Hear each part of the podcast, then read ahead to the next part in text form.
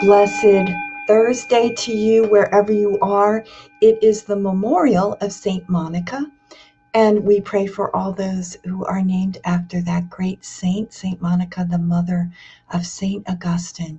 She is known for her unfailing prayer, for her continuing to pray for her son as he um, tripped his way through life and finally converted and uh, became a Catholic Christian and actually a great saint.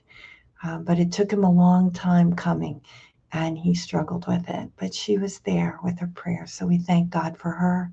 We thank God for all mothers, for all women who hold their loved ones in prayer, uh, sometimes seemingly against all hopes, all odds, and uh, continue praying Monica is the model of that constancy in prayer and that woman who held on to the Lord and holding on to the Lord, she never lost hope because of that.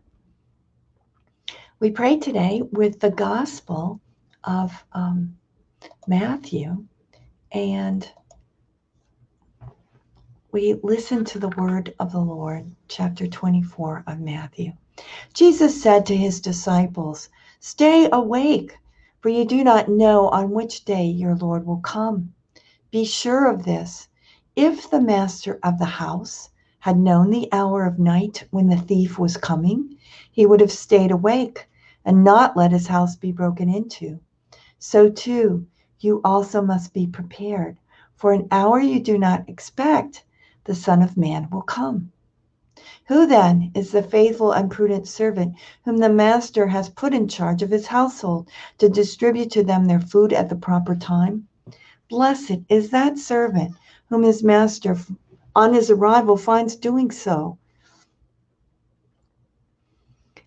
Amen, I say to you, he will put him in charge of all his property. But if that wicked servant says to himself, my master is long delayed and begins to beat his fellow servants and eat and drink with drunkards.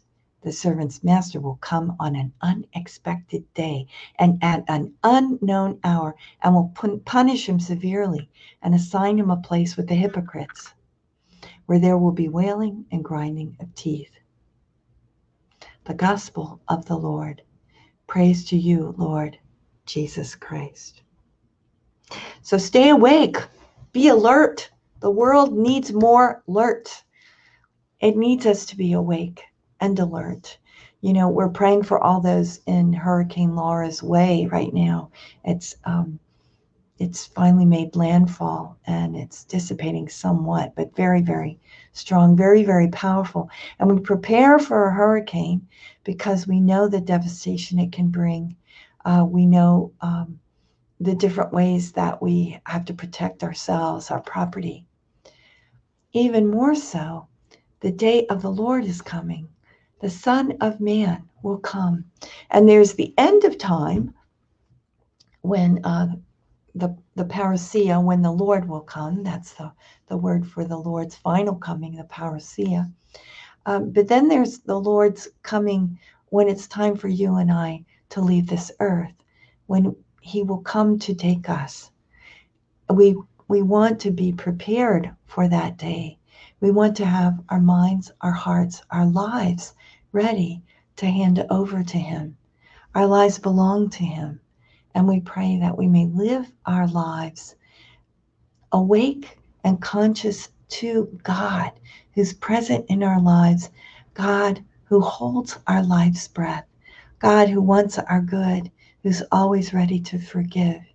And when we receive forgiveness and his compassion, his mercy, we can live that for others and share that with those with whom we live.